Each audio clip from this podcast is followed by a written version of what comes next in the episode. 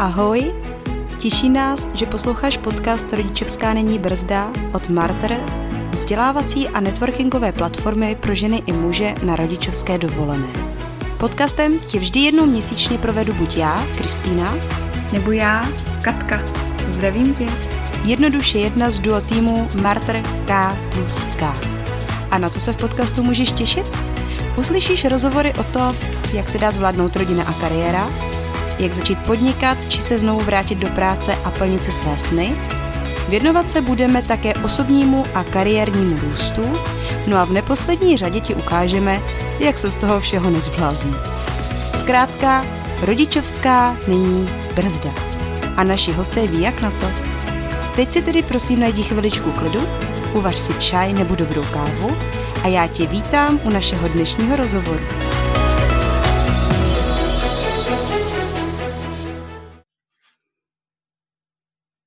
Mahdalová Veronika. Vystudovala vysokou školu báňskou v Ostravě. Má státnici z hornictví. Naštěstí se ale rozhodla, že se mu nebude věnovat. Po stáži na Filipínách, čerpání strukturálních fondů Evropské unie a práci v automotive zakotvila v Praze v líhni startupů a kreativních nápadů v Creative Doku.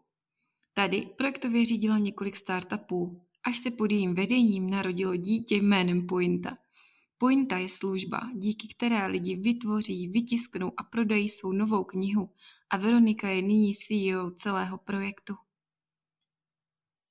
Tak, ahoj Veroniko, vítám tě u dnešního podcastu v eh, Martr, Rodičovská není brzda a budu ráda, když nám popíšeš svou cestu, jak jsi se dostala k pointě. Prvé, ahoj Kateřino, moc děkuji za pozvání do podcastu a, doufám, a samozřejmě doufám, že pro všechny posluchače to bude nějakým způsobem přínosné a hlavně zábavné. A hned teda vrhneme k tvý otázce, jak jsem se dostala k pointě. Eh, já jsem, takhle, pointa jako taková není v úplné podstatě můj projekt, ale pointa vznikla z inovačního procesu v company builderu Creative Dog, který spolupracoval s Albatros Media. V té době vlastně existovaly nějaké čtyři vize produktu. Pointa byla jenom jedním z nich, u kterého se nakonec ale investor rozhodl, že teda ano, pojďme do toho, pojďme to postavit, dává to smysl. Já jsem u, této, u toho začátku testování nebyla, já jsem se k tomu dostala až, řekněme, ve chvíli, kdy se Pointa jako taková, jako MVP, Eh, minimum viable product začala stavět a to bylo někdy v dubnu, v květnu 2018, kdy jsem do ní vlastně naskočila. A bylo to vlastně tak, že já jsem v té době v Creative Doku už působila nějaké dva půl roku, tři roky na pozici projektového manažera. A obecně se o mě vidělo, že pointa nebo ten knižní trh jako takový je něco, co se mi líbí, že ráda čtu a že je to něco, co mě prostě fascinuje, do čeho by se chtěla zapojit.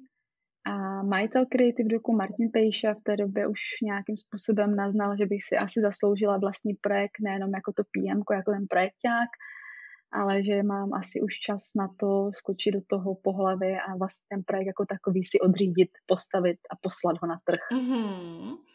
Takže dalo by se říct, že to byla pro tebe uh, profesní změna nebo ani ne? Určitě byla. Tam byl velký přesun v rámci té pozice, protože projektový manažer jako takový, alespoň tak, jak jsme to měli nastavené v Creative Doku, je sice dvojka, zatím product leadem, zatím CEO, má, řekněme, poměrně vysoké e, rozhodovací pravomoce, ale pořád je to spíš ten člověk, který vlastně dostane tu vizi, ten úkol a směřuje k tomu vlastně dokončení. Když to, když se dostaneš do pozice toho CEO, product leada toho produktu, tak už seš vlastně ty, kdo vytváří tu vizi a předává ji tomu dalšímu, aby mu ji pomohl naplnit. Zároveň to samozřejmě potom přináší mnohem více zodpovědnosti, že přece jenom jako ten projekt jak si nějakým způsobem pořád trochu krytá, protože na tebou stojí ten CEO a když to náhodou jde do kopru, tak uh, to čtění se sune na něho, když to teď už vlastně ty stojíš tam popředí, už nejsi ta, která tahá ty nitky v pozadí, ale jsi fakt ten člověk, který stojí vepředu toho produktu a ať se něco podaří nebo se něco pokazí, tak to padá vždycky na tvoji hlavu. Takže určitě tam změna byla, byla velká. Mm-hmm. No teď mě k tomu napadá úplně milion otázek. Takže dalo by se říct, že si spíše ten introvert s knihou, který uh, potřeboval kolem sebe malý počet lidí. A určitě pokud si do toho šla, jakože si do toho šla, že se stala CEO té pointy, tak jaké překážky si musela zdolat? A co ti běželo hlavou za bariéry? A hlavně mm, co ti potom pomohlo překonat, že se vlastně odhodlala do toho jít? A zda byla nějaká chvíle, kdy se na to chtěla vykašlat, zda byla nějaká, nějaký moment, kdy zlitovala toho svého rozhodnutí, že jsi do toho šla. Eh, já určitě nejsem introvert s knihou, eh, nebo ono to jako možná záleží, na kterou tu definici introverze, extroverze se podíváme, ale primárně jsem spíše jako ten extrovertní člověk, který potřebuje kolem sebe ty lidi, má rád společnost a vlastně mě i nabíjí ta společnost. Já to mám tak jako 50 na 50, že někdy se potřebuju schovat do toho svého koutku a dejte mi pokoj, ale spíše u mě převažuje to, že si tu energii beru jakože spíš z těch lidí, z té komunikace, z toho, takže tam to spíš bylo, že v rámci té projektové role seš ta, co tahá jako za ty nitky, v tom nejseš tak vidět, tak jako potahuješ, ano, se to děje, jak potřebuješ, ale pořád jsi kolem těch lidí, protože ty lidi vlastně musíš, eh, já jsem říct v ale ne kopat do zadku, aby se ty věci děly. Akorát to děláš takovém tom jako skrytí. Ta druhá otázka byla ty na překážky, si se nemýlím. Ano. Určitě těch překážek byla, byla spousta, jako taková ta externí byla určitá nedůvěra vlastně ve mně, mojí neskušenost, protože to byl první projekt na této, řekněme, pozici, roli. Zároveň do toho určitě vstupovala i nějaká moje povaha, že jsem, už jsem se to, už jsem se to postupně odnaučila, ale jsem taková hodně jakože výbušná a hr a horká hlava.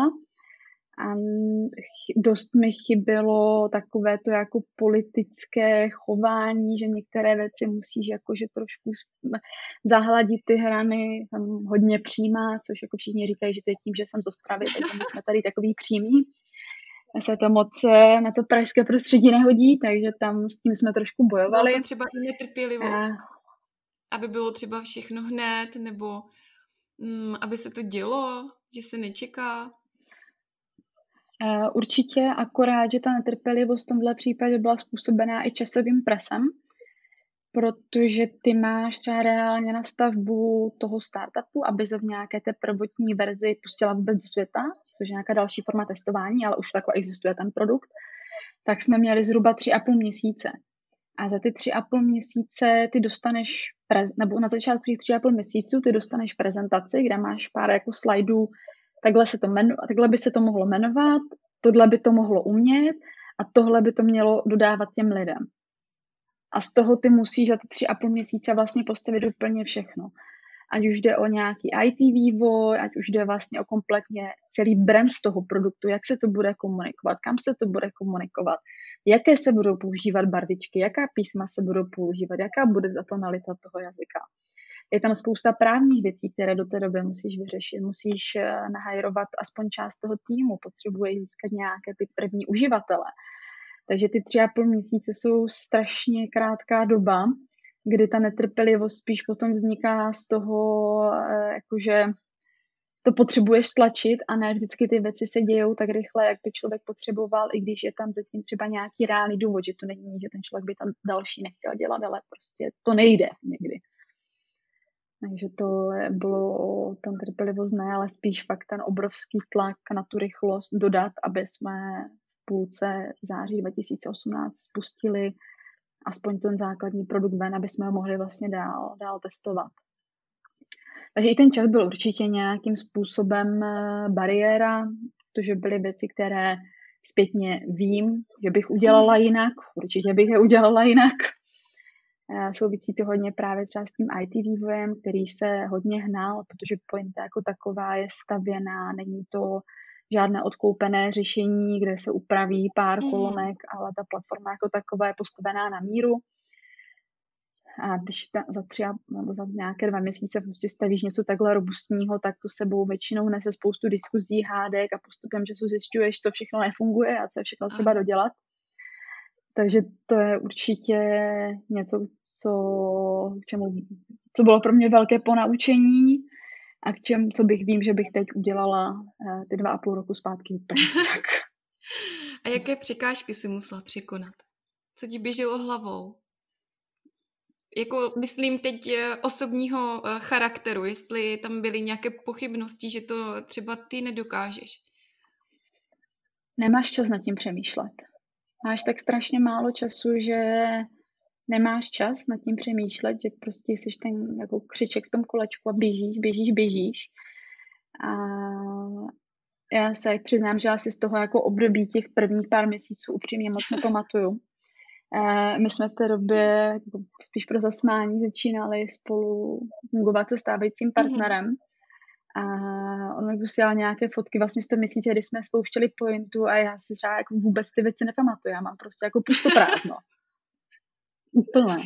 A, ale jako asi určitě mi tam běželo něco, je to normální, je to lidské, že máš ty obavy, že to nezvládneš, mám ty obavy, mám pořád, jako to není něco, co člověka opouští. Je to vlastně nějaký, nějaký neustálý zakořeněný strach, jenom si to člověk musí nějak naučit časem odfiltrovat, že je to jenom obava, která nás brzdí dál a to je asi jako jedna z věcí, která mě Pointa naučila, je, že to nejhorší, co se tím může stát, je, že ti někdo řekne ne. Mm-hmm. Ale někdo další ti řekne mm-hmm. ano. A je to mnohokrát, mnohodykrát ještě lepší, mm-hmm. to druhé, ano, než to první. To je jako jedna fakt asi z největších lekcí, no. Že to, že mi někdo řekne ne, není za prvé konec světa a není to vždycky špatně. A nic se neděje, prostě jedeme mm-hmm, dál. Super. Takže jsou někdy momenty, kdy si řekneš, že ne, kašlu na to, končím. Asi tak třikrát denně. Ale super. Dobře, takže... Ještě se možná vrátím k těm hmm. překážkám. Uh, Říkáme, že knižní český trh je takový hodně tradicionalistický, já nevím, jestli to je vůbec jako správně vyskonované. Je hodně tradiční, tak abych, eh, a ne vždycky se dobře dívá na inovace, na nějaké změny. A obecně v českých hluzích a hájích nejsou knihy vydané crowdfundingem, což je vlastně, vlastně náš model financování, nejsou vždycky vnímány úplně dobře, hlavně z té, řekněme, jako korové komunity. Takže to je možná i překážka, se kterou vlastně bojujeme doteď, že je určitá skupina lidí, která i přes to, co už Pointa za ty dva půl roku dokázala, tak se na nás pořád nějakým způsobem dívají skrz prsty a říkají, ale kniha prostě z crowdfundingu nemůže být jako kvalitní, nevydal to ten tradiční nakladatel, je to prostě špatně všechno. A to je něco, s čím už to se pomalinku jako utichá, ty největší boje už jsou asi za námi, ale pořád tam je tenhle ten trošku jako hořký potom toho, že vůči některým, ať dokážem cokoliv, tak oni si jedou tu svoji prostě zastaralou a jako zafixlou cestu a odmítají změnit názor. Mm-hmm. A to je možná jako další věc, kterou jsem se naučila, a kterou jsem se byla donucena pro vlastní fyzické zdraví naučit, je ne, jestli z toho nic nedělat, ono to vždycky samozřejmě zamrzí, když někde na diskuzích trefíš na něco, kde člověk, který s tebou nemá nic společného, nikdy jsme s ním nekomunikovali, eh, vysvětluje někomu, jak je pointa špatná, tak to samozřejmě zamrzí. Ale pak si říkám, ten člověk měl asi blbej den, někdo ho v práci naštval a on je to takový ten systém padajícího. A hlavně a, si myslím, a... že se můžete, nebo můžete. Ale hlavně, že za vás mluví i ty výsledky a ty knihy, které vyšly, jsou úžasné. A ten člověk, pokud Děkujem. si k tomu nesedne, neprostuduje si, které knihy vyšly díky pointě a spousta z nich, eh, když to takhle řeknu, jsou známé, tak eh, si myslím, že neví, o čem mluví, jo, i když to haní. Tak. tak a já to beru, že to je jeho názor. Od začátku říkám, že pointa není pro každého, to je naprosto fér říct. A stejně tak nikdy nebylo cílem pointy vydávat knihy, které dostávají ceny kritiků, ale opravdu tím primárním cílem pointy je otevřít ten trh a za nějakých podmínek dát tu příležitost. Mm. A pak je to ber nebo nech být. Tak nám popíš svůj tým lidí. Jak pracujete v době covidové? Ten tým je takový dost, eh, ne, krok zpátky. Eh, nám se ten tým vlastně v posledním roce poměrně dramaticky změnil, eh, když vlastně začal covid, což už je šílené, ale je to rok zpátky, tak ten tým byl mnohem větší. Měli jsme pět lidí na plný úvazek a nějaké půlvazky, kdy jsme to teda z nějakých důvodů museli zkrátit na čtyři plné úvazky. Eh, pro nás ten přechod na, nebo ta situace s covidem z jedné strany nebyla tak těžká, protože ten tým už jako takový byl poměrně flexibilní, že všichni jsou jako takový mladí, nadšení vždycky, takže to bylo v pohodě. Já jsem vlastně ten tým poslala na home office ještě dřív, než přišlo nějaké to prvotní nařízení, protože tím, jak je ten tým malý a vzhledem k tomu, kolik té práce vždycky bylo, tak to riziko toho, že mi někdo na tři týdny vypadne, bylo pro mě příliš velké. Eh, u nás asi největším problémem bylo vlastně osobní odběry a pošta těch knih. Eh, protože se uzavřely kanceláře tehdejší, což je pochopitelné, takže jsme to řešili buď tím, že ty osobní odběry jsme posílali po dohodě těm lidem poštou, případně kolegyně si dvakrát udělala takovou rozvážkovou službu po Praze. A tohle to se zastavilo. No. Někdo pořád do té kanceláře musel chodit, jednak odesílat další knihy a když už to potom povolilo, tak se třeba i ty knihy vydávaly, ale za nějakých samozřejmě opatrných nebo za nějakých eh, zdrav, nezdravotních, bezpečnostních, hygienických podmínek, se mohla najít to slovo. Ano, super.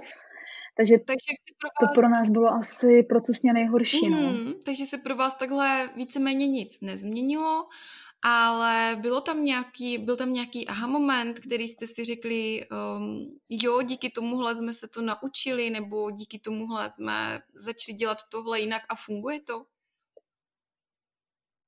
Hmm.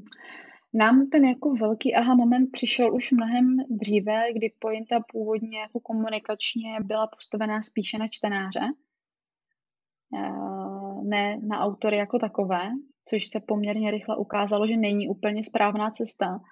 A že pokud nezačneme aktivně pracovat s autory, ať už třeba na tom vzdělávání, v tom, jak vypadá proces kni- vydávání knihy, nebo třeba právě v rámci marketingové přípravy, tak si vlastně sami kopeme hrob, protože když to člověka nenaučíme, jak to má dělat, tak nebudou vycházet nové knihy. Takže my jsme tak půl roku před covidem, tři čtvrtě vlastně obrátili kompletně tu komunikaci na autora. Autor je teď pro nás ta primární user persona. Víceméně veškerá komunikace a veškeré aktivity směřují na něho. A s tím, jak přišel covid, tak se to ještě umocnilo, protože jsme spustili iniciativu, píšu, hashtag píšu v karanténě, kdy jsme měli my jsme vlastně chtěli nejenom naše autory, ale vlastně všechny lidi nějakým způsobem podpořit v té těžké době, kdy ještě nikdo netušil, že to bude new normal. A vycházeli jsme vlastně z toho, že psaní je nějakým způsobem vnímáno až jako terapeutická pomůcka. Takže jsme vydávali články, cvičení, které nějakým způsobem toho autora měli, nebo člověka, kohokoliv motivovat vlastně k tomu, aby psal že to byla určitě jedna z těch věcí, která se ukázala, že je správná a ještě jsme do ní o to víc šlápli. Co ještě vlastně přišlo s tou změnou, tím, že my pořádáme poměrně často workshopy, ať už interní nebo externí, tak vlastně do covidu všechny ty workshopy byly spíše fyzické, kdy jsme se vždycky prostě v Praze sešli s těmi autory a povídali jsme si. No a teď už skoro rok jedem čistě na onlineu, což z jedné strany je třeba pro mě neskutečně únavné, protože mluvit dvě hodiny do počítače, kdy někdy jsou prostě skupinky, které nejsou interaktivní a nereagují mi zpátky, to musím říct, že mi opět neskutečně vysává. Ale z druhé strany nám to zase vlastně rozšířilo ten okruh lidí, kterým to know můžeme teď mnohem lépe předat protože spousta, a tím, že pointa je celorepubliková, tak už nejsme omezeni jenom na tu fyzickou lokalitu, ale všichni ti autoři, když mají ten prostor a čas a chtějí se zúčastnit, tak se můžou připojit na link, který jim pošlem a je jedno, kde zrovna sedí. Úžasné. A to mi třeba vyhovovalo, vyhovovalo, protože jsem se připojila nedávno na procházce s kočárkem. A pokud by to bylo pouze eh, v offline formě, tak eh, určitě s dětmi bych se připojit nemohla. A řekla bych, že West Pointu je fakt velmi pestrá práce.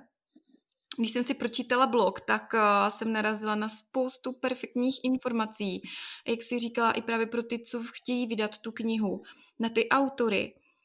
A vzděláváte v marketingu, pomáháte s propagací a spoustu dalších věcí. Mě by zajímalo, kde bereš inspiraci ty, jak se ty vzděláváš, abys to ty mohla těm lidem předávat, aby ty informace byly opravdu tak kvalitní. Všude kolem sebe. Samozřejmě hodně, hodně čtu. Je pravda, že třeba jakoby je třeba rozlišit můj seberozvoj a potom rozvoj, který nějakým způsobem souvisí s pointou. Takže pro mě osobně je to spíš nějaký rozvoj po té produktové, leadershipové stránce, což jsou už prostě, jak jsem zmínila, různé knihy, eh, spousta článků, kurzy na korzeře, no, takže spíš tak jako všude kolem sebe. Online workshopy, když vidím, že je třeba nějaká zajímavá panelová diskuze, tak se ráda připojím. Třeba když začínal v Česku Clubhouse, ty první tři týdny byly naprosto fantastické, protože se tam scházelo neskutečné množství zajímavých lidí. A já si tak jako osobně řídím pravidlem neumím, nevím, neznám. Takže jako jsem jak ta houba, která nasává. A vlastně to stejné potom platí i pro nějaké vzdělávání se a brání se inspirace pro pointu. Když to vezmu z té marketingové stránky, tak zase jsou to prostě nasávám ty informace z toho trhu, nejenom českého, ale samozřejmě zahraničního, kde se co děje, jak se třeba s tím marketingem, s tou autorskou značkou dá pracovat. A co se pak týče třeba spíš těch lifestyleových článků, tak se snažím hledat si, aby to bylo zajímavé i pro ty naše čtenáře, eh, zajímavé lidi, kteří se v tom knižním trhu pohybují. Třeba teď jsme vlastně nedávno měli blogový článek s holčinou, která dělá knižní vazbu, ale ručně, jakože fakt tu starou řemeslnou práci, což už se dneska moc neděje. A na tu jsem úplně náhodou narazila na Instagramu přes někoho, že ji někdo někde hmm. zatagoval, tak jsem si pro koliká říkám, že to je vlastně strašně boží. Takže pojďme se s ní spojit a pojďme s ní napsat nějaký rozhovor, protože tohle je tak zajímavý téma. Mm-hmm, super. Takže určitě i pro nějaká inspirace pro ostatní, kde hledat um, knihy, workshopy, webináře, snažit se a jde to. No, ale mně z pohledu lajka přijde, že se každý měsíc vydává velké množství knih. Nemyslím jen teď u pointy, ale celkově. A přijde mi to neuvěřitelná konkurence. A jak to vidíš ty z pohledu odborníka? Je v České republice čtenářský trh um, jako rozšířený? Čteme hodně? Máš naprostou pravdu, že v České republice vychází úplně neskutečné množství knih. Eh, poslední roky je to zhruba kolem 15 tisíc titulů wow, ročně. Wow. Což je eh, na tak malý trh eh, hrozně hodně. Samozřejmě se do toho počítají třeba i potom reedice a další věci, ale v tom kontextu je to strašně moc. My jsme jako národ čtenářů. Hmm. Jsme národ pisálků, což nemyslím hanlivě, už jsem jednou za to chytla. To říkám na rovinu. Hodně lidí píše do šuplíku a zároveň čteme hodně čteme. Eh, já jsem si teď hledala nějaké aktualizované eh, data a snad na světě. Není to úplně jako ideální zdroj, který bych chtěla mhm. citovat, mm. ale jsme hodně vysoko na těch žebříčcích čtenosti. Mm. I co se třeba týče útrat za knihu v Česku, čteme hodně. Mm. Čteme hodně a čteme hodně tištěné knihy. To procento těch e-knih se dlouhodobě pohybuje v tom trhu, který má kolem 6-7 miliard eh, na nějakých 7%. Mm-hmm. Teď samozřejmě s covidem to procento šlo trochu nahoru, ale pořád ta tištěná kniha vede, vede prim. Mm-hmm. A vydávají častě, častěji knihy muži nebo ženy? Já takhle asi úplně nedokážu, co se týče trhu říct, protože třeba konkrétně český trh má hodně importní Mhm. charakter. To znamená, že velké množství titulů se překládá do češtiny. Byť si myslím, že ta česká jako scéna pomaličku, po, po lehoučku roste a roste. Mhm. Jenom když se podíváme, co vydává host, třeba to je naprosto fantastické a neskutečné. Když se na to podíváme z tak pointy, to je něco, co umím říct, tak eh, máme, máme více autorek. Mhm. Máme více úspěšných autorek než autorů. No a změnilo se to i díky pandemii nějak? Ty si říkala, že vlastně bylo, že jste dávali hashtag, že jste se snažili a ti lidi díky pandemii více píšou. A stalo se tak? Psali více? Já bych na to strašně ráda měla jednostrannou odpověď. Ehm, Nejspíše to do toho nějakým způsobem určitě vstoupilo, že minimálně teda ten třeba první, ty první měsíce, kdy tam nebylo ještě tolik těch nejistot a co bude dál, a tak, že se vzrostl ten počet vlastně autorských děl. Z druhé strany, když to vezmu konkrétně v rámci pointy, tak pro mě ta data jsou hrozně zkreslená, protože když začal covid, tak my jsme byli zhruba rok a půl na trhu. Necelé dva roky. Takže já nedokážu tady úplně přesně rozklíčovat, jestli to byl covid, ten přísun nových autorů, nebo to zvýšení toho procenta, a nebo jestli to bylo to, že Pointa vydává nové knihy, probíhá spousta PR aktivit, dostáváme se víc do toho povědomí. A kdyby jsme byli třeba na trhu 10 let, tak ti dokážu přesně říct, ale o tolik procent se nám zvedl přísun nových autorů. Teď je to pro mě neúplně jasné číslo, kolik to do toho mohlo vstoupit, ale ano, určitě nějaký vliv to na to mělo. Mm-hmm. Dobře. No a jak odpočíváš? Jak regeneruješ? Co, pomu- co poradíš našim Blbě. posluchačům?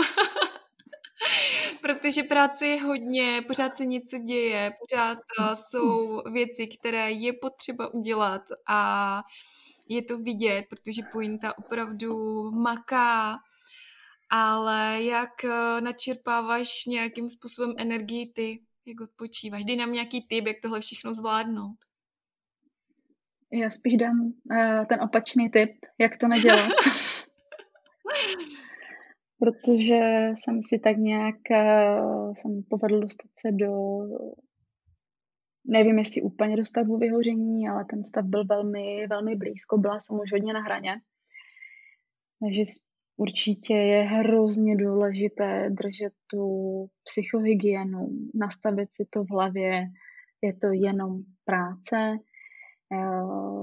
naučit se, to mi hrozně dlouho trvalo, takové to, že ti pípne e-mail v 9 večer a ty to musíš hned vyřešit. Ne, to počká do rána, to počká i dva dny. Opravdu jasně si nastavit. A teď ještě o to víc, když se nás spousta je na home officeu, nedej bože, má doma, nebo ne, nedej bože, to se říct, má doma děti, že jo, to se ti o to více ještě zvyšuje, ten tlak. Ale nastavit si opravdu ty hranice toho, hele, v šest končím, vypínám uh, veškeré notifikace a čau protože ty věci se nezblázní. Fakt to prostě počká. To je asi to, fakt to nejdůležitější nastavení pro mě bylo uvědomit si, že nemusím všechno vyřešit hned, protože kolikrát ani nejde. A druhé to uvědomění že když se stane nějaký problém, když nastane nějaký menší kolaps, velmi se čas od času samozřejmě dějou, ještě pořád, tak ho zase, když se stane něco večer, že už se nám to klepu, dlouho nestalo, ale že třeba spadla platforma, že se tam něco, vývojáři něco nasadili, platforma to prostě nezvládla a je 9 večer a to prostě nevyřešíš, protože ti lidi mají svůj život, mají prostě svůj osobní prostor a to do toho rána to stejně počká. Mm. Takže asi tohle to nastavení, fakt nenechat se, nenechat se utopit v té práci, jako nestat se jenom tou prací, ale mít tam jasně vydefinované jednak ten čas, a věnovat se sám sobě, ať už je ten koníček, cokoliv. Pro mě je to pořád ještě paradoxně třeba to čtení. Byť teda přes, pan, přes ty první pandemické měsíce jsem nějak neměla tu vůli sílu číst, teď už se to naštěstí vrátilo. Mm-hmm. Mám obrovské štěstí, že žiju v Beskydech na Čeladné, takže koukám z okna na hory, takže se dá chodit za jakýchkoliv v lockdownu poměrně normálně na procházky. eh, načerpávat tu energii, jak jen, to, jak jen to jde a nenechat si to přerůst přes hlavu, protože ta cesta z toho zpátky ven je hodně těžká. Rozumím. Perfektní. Děkujeme. Děkujeme za upozornění.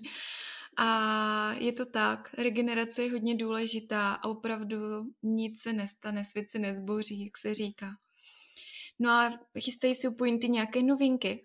Je něco, na co se naši posluchači můžou těšit?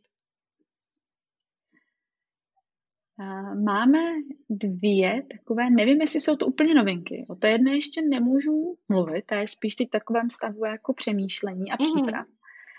Ale ta druhá je, že bychom eh, rádi rozšířili to naše portfolio, protože Pointe se doteď soustředila primárně na původní české mm. autory, ale dlouhodobě nás oslovují lidé s různými zahraničními projekty, s překlady, mm. které by si zasloužily českou mutaci a bohužel není možné přes klasická nakladatelství vydat. Takže mám teď eh, v ruce dvě knihy, dva překlady které teď nějakým způsobem řešíme, jak je dostat skrze pointu ven do světa. Takže vlastně si otvíráme další nožičku toho portfolia. Perfektní, tak to je úžasné, to ráda slyším. Jo, tak to je dobrá novinka. To určitě, myslím, potěší spoustu posluchačů. Doufejme. Děkuji za rozhovor, Veroniko. Přeji krásný zbytek dne a ať se daří tobě a hlavně ať se daří i celému tvému týmu a pointě. Já ještě jednou moc děkuji za pozvání a za příjemně strávený čas. A budu se těšit na další spolupráci s Martrem a všem bych popřála hlavně hodně síly v této době. A třeba i se odhodlat k tomu, pokud máte tu knihu v šuplíku, tak se nebát a vytáhnout ji ven na světlo. Ona si to určitě zaslouží. Děkuji.